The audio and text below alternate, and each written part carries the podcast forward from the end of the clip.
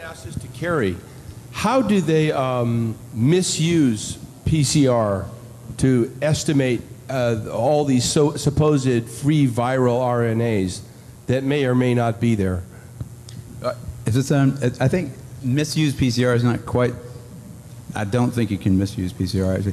No, the results, the interpretation of it. See, if you if you if you can say, if if, if they wanted, if, if they could find this virus in you at all, and with PCR, if you do it well, you can find almost anything in anybody. It starts making you believe in the sort of Buddhist notion that everything is contained in everything else, right? I mean, because if you can mo- uh, amplify one single molecule up to, a, to something that you can really measure, which PCR can do, then there's just very few molecules that you don't have at least one single one of them in your body, okay? So that could be thought of as a misuse of it just to, to claim that it's meaningful.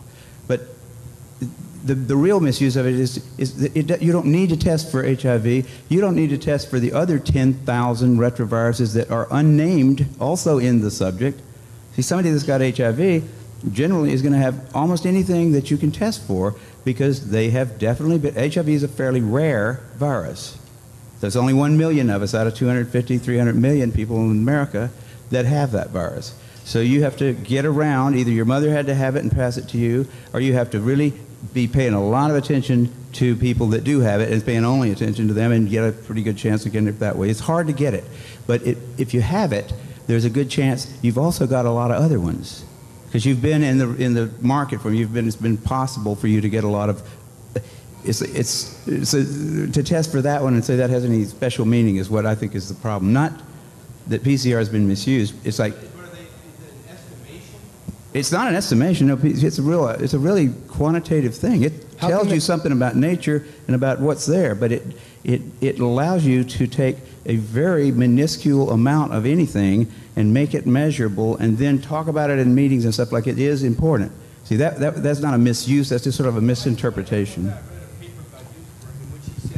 After all the these uh, uh, PCR, this quantitative PCR, that if you just get down to a basic virological count, it's still one in a thousand to one in ten thousand. Uh, HIV, HIV in one to one in a thousand, one in five hundred to one in a thousand T cells.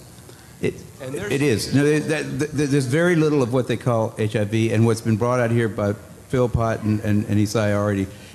The measurement for it is not is not exact at all. It's not it's not as good as our measurement for things like apples. An apple is an apple. You know, you can get something that's kind of like if you got enough things that look kind of like an apple and you stick them all together, you might think of it an apple. But and, and HIV is like that. Those tests are all based on things that are invisible, and they are the results are inferred in a sense. PCR is separate from that. It's just a process that's used to make a whole lot of something out of something. That's what Also, it is. But, um, it's, but it's not. It doesn't tell you that you're sick, and it doesn't tell you that the thing you ended up with really was going to hurt you or anything like that. That's what it's not. So even if you believe in HIV, it can't tell the difference between virus particles or active live virus. I mean, there's a lot of questions involved in this. Mm-hmm.